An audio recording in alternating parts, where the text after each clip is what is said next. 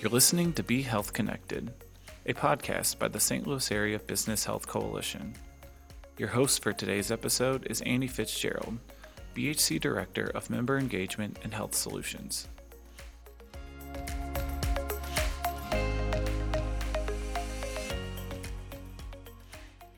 Hello, I'm Annie Fitzgerald, and welcome back to the BHC's Be Health Connected podcast. In the United States, chronic diseases take a heavy toll on individuals and businesses. The statistics are staggering. Six in 10 adults have a chronic disease, and four in 10 adults have two or more. Conditions such as heart disease, cancer, and diabetes are the leading causes of death and disability in the US. They also account for a whopping 90% of the nation's $4.1 trillion in annual healthcare expenditures, which poses an enormous economic burden on both employers and employees. But what if we could address these conditions through preventative measures, early intervention, and lifestyle changes? Today, we are thrilled to be joined by Dr. David Houghton, the Medical Director of Digital Medicine with Ochsner Connected Health, to share insights on how digital solutions can help employers provide personalized support and make well-being a strategic focus for their organization. Dr. Houghton, thank you so much for being here. Andy, thank you for having me. Well, we're so excited for you to join us today. Um, you know, to get us started, I'd love to get your thoughts on, you know, what some of the most prevalent chronic conditions in the U.S. are and and how they're currently impacting the workplaces that that you're familiar with. Well, thanks for that question, and I think it really does present the burning platform for all of us um, as Americans, as employers, and as physicians to really try to tackle this pandemic of chronic disease. You had mentioned the burden of cost, nearly 90% of the over $4 trillion expenditures goes to taking care of chronic diseases. And most of those chronic diseases in the top 10 are related to heart disease and its surrounding organ impact. So hypertension is number one, high cholesterol is number two. In the top five is also diabetes, um, and then existing heart disease for someone who's had a heart attack. It's only arthritis that cracks that top five that's not somehow linked to cardiovascular health. And you mentioned I'm the medical director of, of, of the digital arm of, of Connected Health here at Ochsner, um, but I'm also a neurologist. And so my uh, ordinary day job where I spend about half of my life is taking care of patients, and many of them have had the unfortunate consequences of these chronic diseases, like strokes, that I see every day when I'm walking through the hospital. So the, the impact on individuals is staggering. The impact on the workplace is similarly staggering. We know that if you have a chronic condition, you're three times more likely to have heart disease and four times more likely to have that stroke. If you have a stroke, only half of those patients, 50% of them, are able to ever return to work. And the costs for an employer uh, can really add up, particularly recognizing that even if someone hasn't had a stroke or a heart attack, but they're just having poorly managed diabetes, for instance, they miss between five and six days of work per year just for that condition alone. And so, for those of us that spend 40 hours or more with our employer per week, it's not surprising how much this impacts us, not just at home, but also at the job. You're you're totally right, and, and it really sounds like you know these these chronic conditions have such an impact on things like absenteeism, presenteeism um, that employers are seeing on a daily basis, especially now post COVID when employees might have delayed care. Um, are there any other challenges that employers might face when managing employees with chronic conditions? I think the biggest challenge is perhaps the stigma. Um, people look at chronic diseases, particularly the relationship of obesity behind many of those chronic diseases. In fact, those top five that I mentioned hypertension, diabetes, even arthritis, all of those are impact, impacted by weight. I think there's a stigma around it that folks um, want to be, keep their chronic ailments to themselves and they don't want to necessarily feel like they're in an environment at work where it's shareable. But what I tell our employers is in fact, there's no better place for, for an employee to at least be able to embrace their healthcare journey. And if we could remove some of the stigma, recognizing that um, healthy eating choices need to be available in the workplace and challenges for physical activity need to be available in the workplace. If we reduce that stigma and we allow uh, an individual to really be able to work again, where they spend often eight to five and even more every day on themselves, I think that's completely um, appropriate. The second thing that is difficult for employers to deal with is the fragmentation of healthcare. Now, in fact, it's absolutely expected that in an organization, employees will have different primary care doctors and different endocrinologists, cardiologists, orthopedists. But when you're thinking about new solutions, what can we put forward that really levels that fragmentation of the playing field and offer products from an employer that's going to allow some of those chronic diseases to be managed simply and in our circumstance with what we've done at Ochsner Health digitally so that it really reaches the patients where they are, not just physically, but where they are in their healthcare journey. Yeah, you know, the the stigma I think is a really large piece that you mentioned with, you know, not only employees feeling that stigma, but maybe empl- employers or the managers within employers being, you know, nervous to to approach um, employees with chronic conditions and, and really understand how to better support them because of that stigma and not wanting to make an individual feel uncomfortable. So I think, you know, a big part of it is just creating that culture of health and, you know, creating, um, you know, an environment in which employees feel supported. And not only the employees but also you know their supervisors their managers feel supported and empowered to actually help those employees. So you know i really appreciate you touching on that that stigma piece um, you mentioned digital strategies. Can you tell me a little bit more about, you know, what kind of um, supportive um, digital strategies employers could utilize in the workplace and how they they might help employees better manage their conditions? Absolutely. So the growth of remote patient management as one piece of the healthcare jigsaw puzzle, I think, is really fascinating.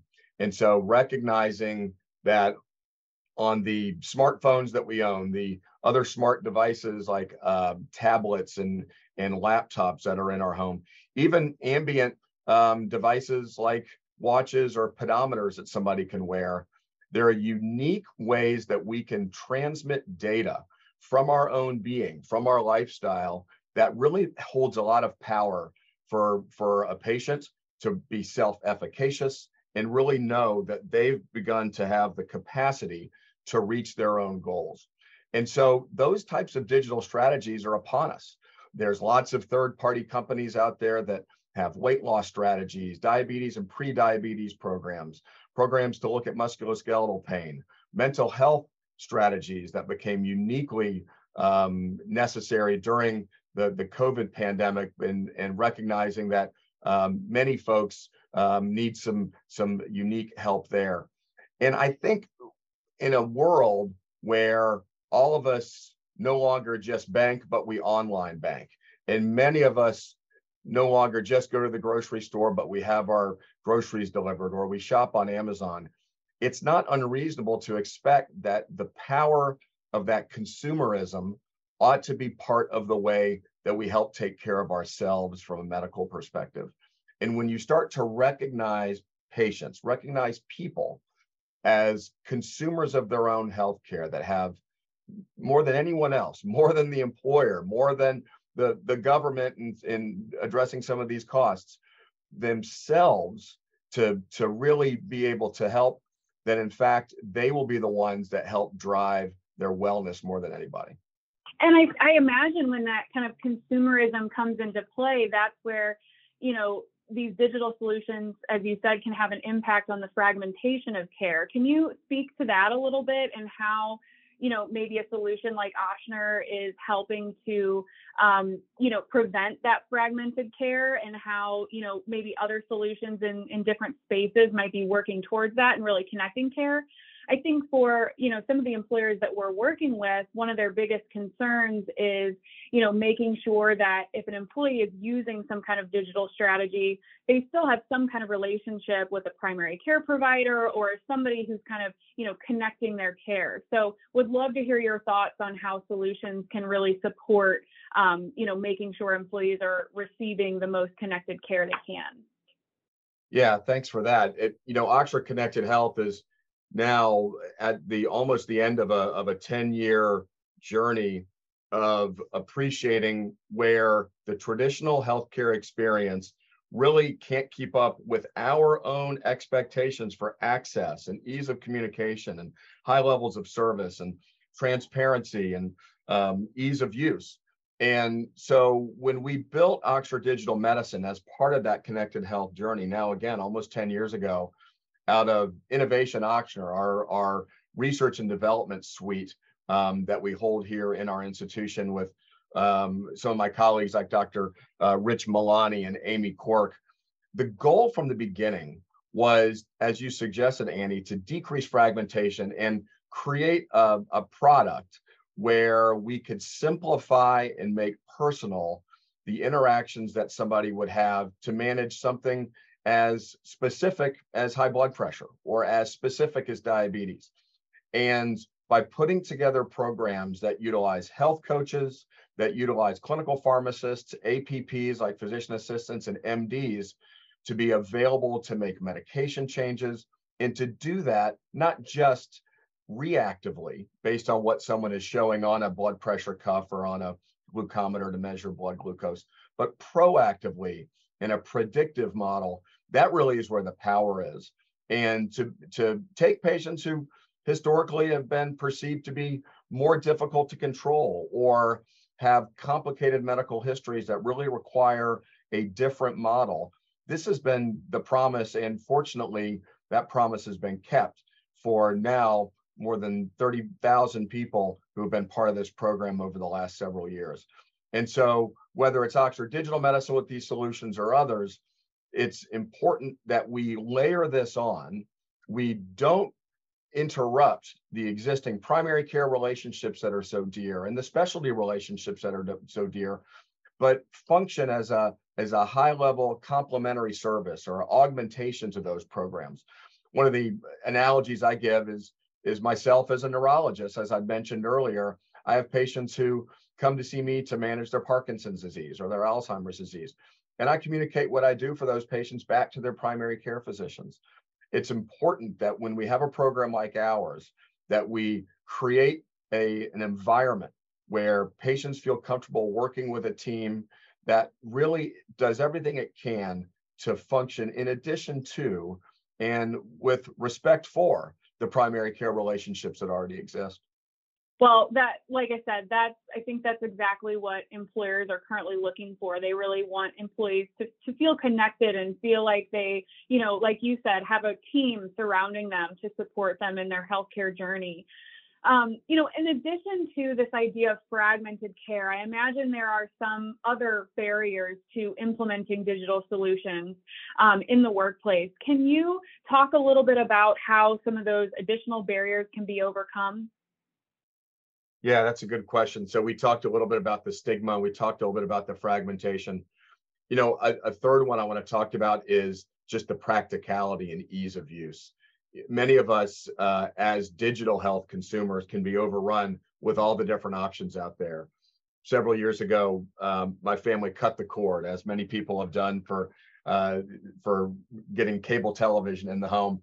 And I thought for certain this was going to make things so much simpler. And now I've got probably close to a dozen different streaming services that I've layered on top. I think I'm still saving a few bucks, but I probably need to uh, reassess that as well. But I think patients can similarly uh, be overwhelmed. And we mentioned fragmentation um, in a large uh, employed population that sees different doctors in different environments. You can similarly see fragmentation of digital options. And so I think, you know, employers should should vet and think critically about the relationships that that they build uh, and try to uh, assist uh, a patient uh, to find that really personalized model that's going to be best for them. And that can be done through benefits packages, that can be done through open forums. But if we only swap the fragmentation of the traditional healthcare journey with then a fragmentation of the digital healthcare journey, we probably haven't helped anyone as much as we'd like to. And so uh, really staying hyper focused on what the what the patients as employees need, I think is critical. I think the other thing that can help overcome those barriers is if we think about health in the workplace from uh, a top-down perspective, that from the leaders as just as important with any other change management initiative. Um, if I look to my right in my office, I have uh, a bookshelf full of, of, of books that have been written by uh, health care professionals, but also business professionals, all of whom are smarter than I am about change management principles. But I think many of those books don't touch on what we can do from a change management perspective with the individuals who work for us related to their health. And so I think we're we're on the cusp of really considering those types of models as well. So avoid not just fragmentation outside of the workplace with healthcare, but similarly with the digital products and help patients on that journey the same way that you would lead from any other perspective in your organization. Well, first of all, I love the analogy of you know cutting the cable cord um, to the you know numerous kind of digital point solutions that are available to employers now. I think that's a perfect perfect analogy. Um, but I, I think you know what you were mentioning about you know, ensuring that employees kind of have this personalized support. A large um, portion of that can also be in an employer's communication strategy. So, really trying to understand as an employer or as a benefits team within an employer, um, you know, what are all of the solutions? What are all of the programs and partners that we have or who we're partnering with? and how can we best communicate that to employees and really ensure that employees understand what programs might really work work well for them. Would you agree with with that kind of communications arm as being a really you know strong part of a comprehensive benefit strategy? Annie that's an excellent point and, and i 100% agree. In fact as we have now partnered with employers with strategies available in in all 50 states and in dc we know that there is not one size fits all for an employer or the employee.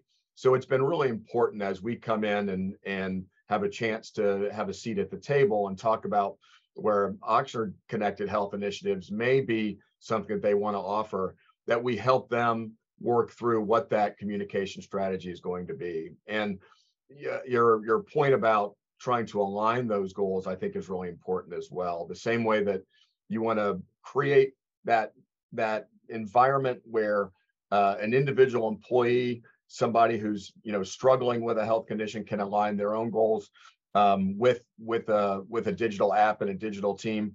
I think the employer needs to work diligently about what their goals are. What are some some key indicators of what they're looking for, whether it be reduction in the number of, of work days missed, or whether it be as you suggested in your opening remarks, something related to decreasing the cost of care. So uh, that communication piece is going to weave itself through all those messages. Certainly, definitely. And and and I think, you know, even beyond some of the more hard metrics that are out there, I think more and more employers are thinking of things like VOI, so value on investment, and really trying to, you know, just put their best foot forward and make sure employees understand that that, that they're supported. Um, and so showing some of those qualitative improvements in, you know, quality of life or, you know, um, employee engagement and morale, um, those can have, you know, huge impacts as well in this this kind of digital solution space for employers. Um, when, you know, when we think about the the world of digital solutions and and you know this really, as you mentioned, consumer focused approach to um, benefit solutions, are there any new developments or research in the field that you find particularly promising?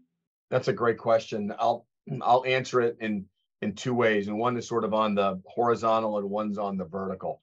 So horizontally, if you're thinking of the expanse of what connected health looks like, I think we are, and many of us in the in the field are looking at ways that we can find a solution at many steps along an individual's journey with their own health. And so part of that is in the remote patient management wing of, of using different devices. And I'll talk about a couple of those in a minute that are coming forward.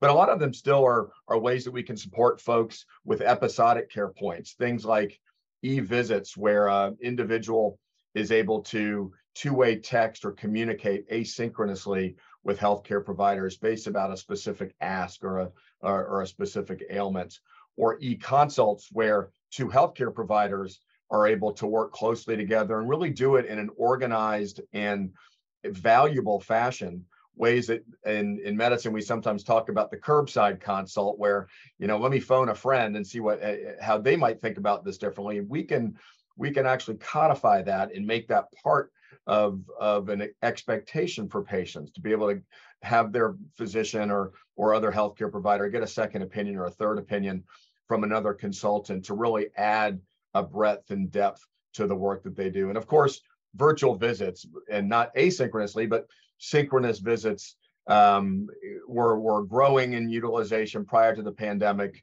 and then exploded during COVID. And so ways that we are not looking back from that, but looking forward and adding in more diagnostic tools. So I really think of that as sort of a flattening of it um, on the horizontal. Vertically, going deeper now into ways that we may take care of a, a condition, I think is is super interesting too, and and lots of of of dollars and effort and brain power is being poured into this uh, across the globe. Things that we can improve ambient monitoring. Um, the simplest of which would be a pedometer that you don't need to think about, but other ways that, that you can measure somebody's oxygen uh, utilization in their own home, or ways that you can help uh, track somebody's blood pressure simply by looking into a phone or or or wearing a device as opposed to something where episodically you need to to put on a blood pressure cuff. That technology is somewhat out there. It's getting better and better. And I think there's other ways then that we might be able to apply AI and machine learning based on that.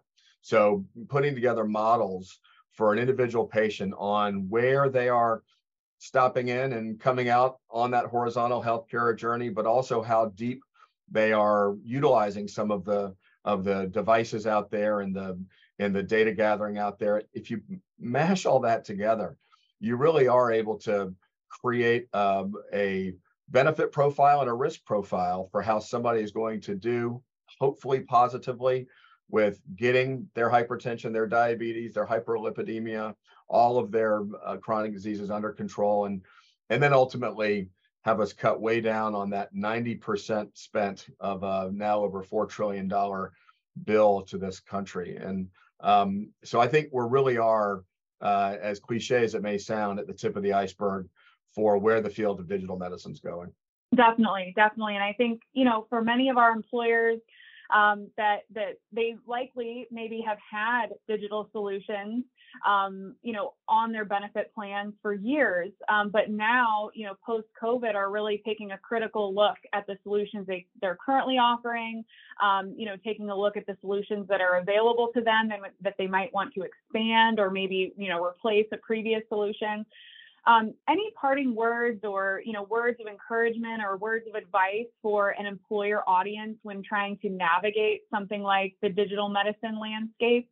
I think you know, based on everything we've talked about today, Annie, it, it um, you know, my elevator pitch really drives home the point of reducing fragmentation and increasing simplicity.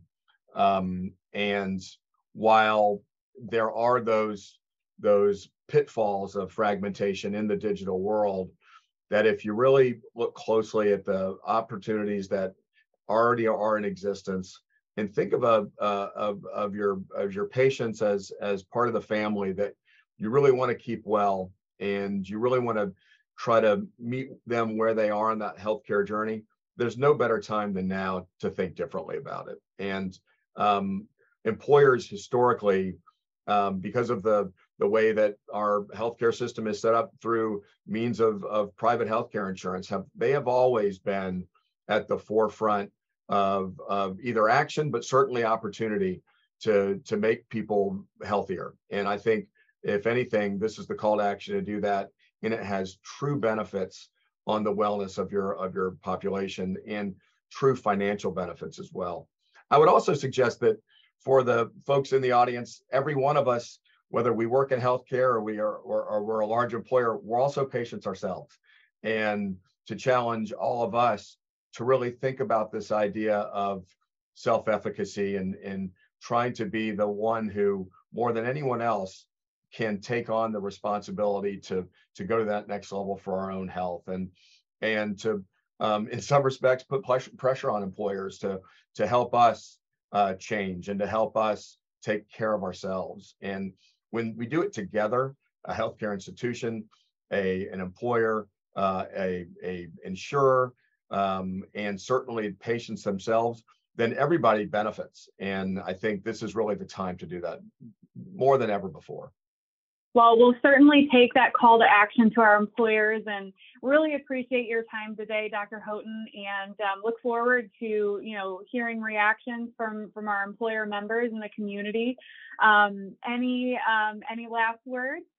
I certainly appreciate the time that uh, you you've given me today to talk about something that I hope you can tell I'm quite passionate about, and uh, I really do appreciate the good work um, that BHC does, and so thank you for the time.